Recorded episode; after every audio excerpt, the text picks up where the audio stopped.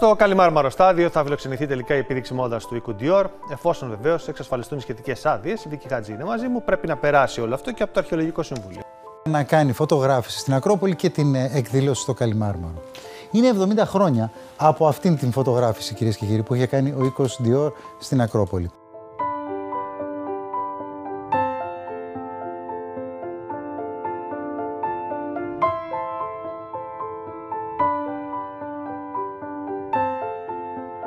Γεια σας φίλες και φίλοι, είναι τα Ρεθνιώτικα και άλλα, το podcast του Goodnet με τη Χαρά Βιλαρά και τον ε, Γιάννη Καλαϊτζάκη.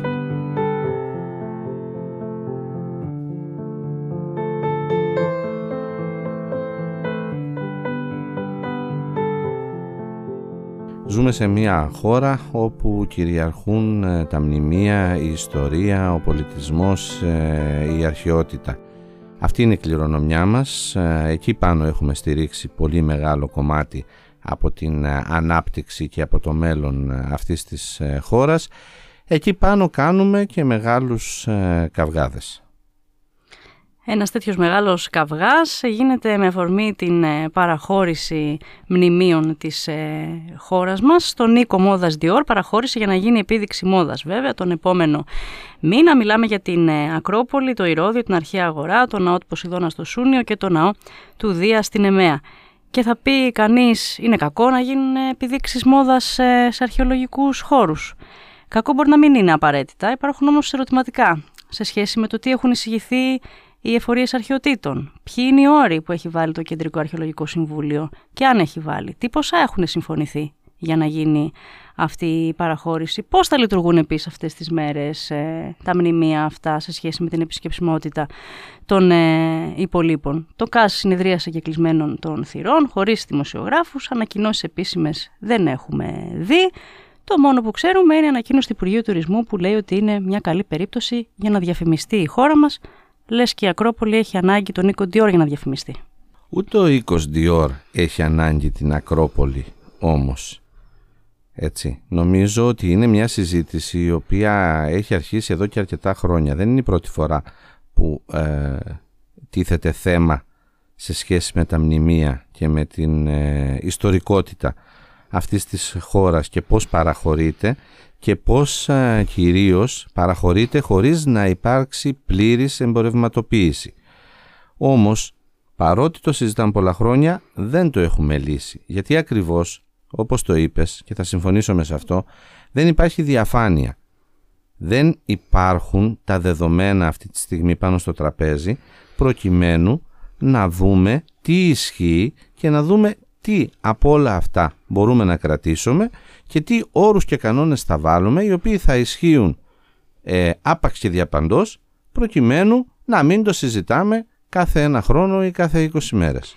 Ένα θέμα είναι το αν τα μνημεία μπορούν να γίνουν αντικείμενο εμπορικής συναλλαγής και ένα άλλο είναι αν αυτά μπορούν τελικά να γίνουν αντικείμενο συναλλαγής, τι όροι υπάρχουν για να γίνει αυτό. Γιατί είναι διαφορετικό πράγμα να γίνεται μια φιλανθρωπική ας πούμε εκδήλωση σε έναν αρχαιολογικό χώρο και είναι διαφορετικό πράγμα ένας ε, οίκος μόδας να κάνει την επίδειξή του εκεί με φόντο την Ακρόπολη ή το Ηρώδιο που αλίμονο νομίζω ότι οι περισσότεροι κοιμόδας θεωρούν το καταλληλότερο φόντο για να κάνουν μια τέτοια επίδειξη.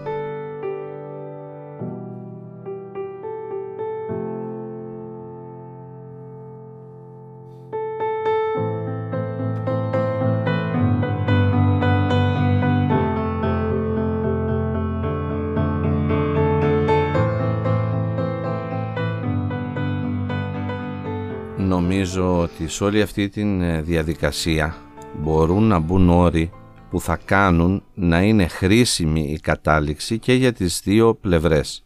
Δηλαδή, κερδίζει, σίγουρα κερδίζει. Κερδίζει εικόνες, κερδίζει ένα πολύ ωραίο background, ο κάθε οίκος, ο κάθε σκηνοθέτης, η κάθε εταιρεία παραγωγής η οποία θα οργανώσει την εκδήλωσή της σε ένα τέτοιο σημείο, σε ένα τέτοιο τοπίο. Από την άλλη πλευρά κερδίζει και η χώρα μας όμως, αυτό δεν πρέπει να το αμφισβητήσουμε. Δεν πρέπει να αμφιβάλλουμε γι' αυτό. Κερδίζει και η χώρα μας, κερδίζει εικόνες, κερδίζει παραστάσεις, κερδίζει ε, διαφήμιση, κερδίζει ίσως τουρίστες.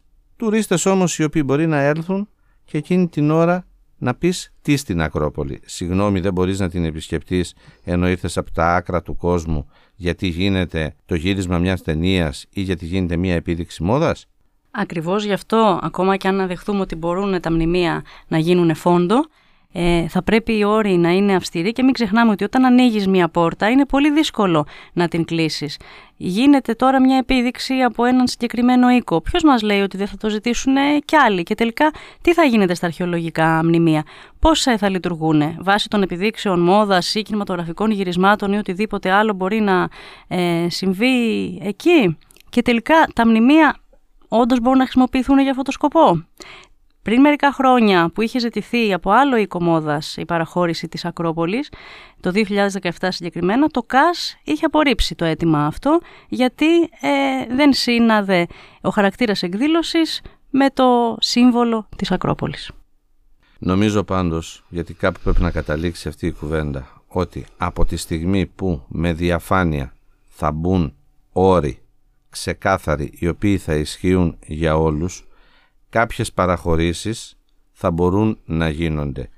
Κάποιες φορές θα μπορεί μια μεγάλη εταιρεία, μια σοβαρή εταιρεία, ένα σοβαρό project να χρησιμοποιήσει τα μνημεία και την εικόνα της Ελλάδας, την κληρονομιά της Ελλάδας προκειμένου και η ίδια να παρουσιάσει καλύτερα τα προϊόντα της αλλά και εμάς να μας διαφημίσει.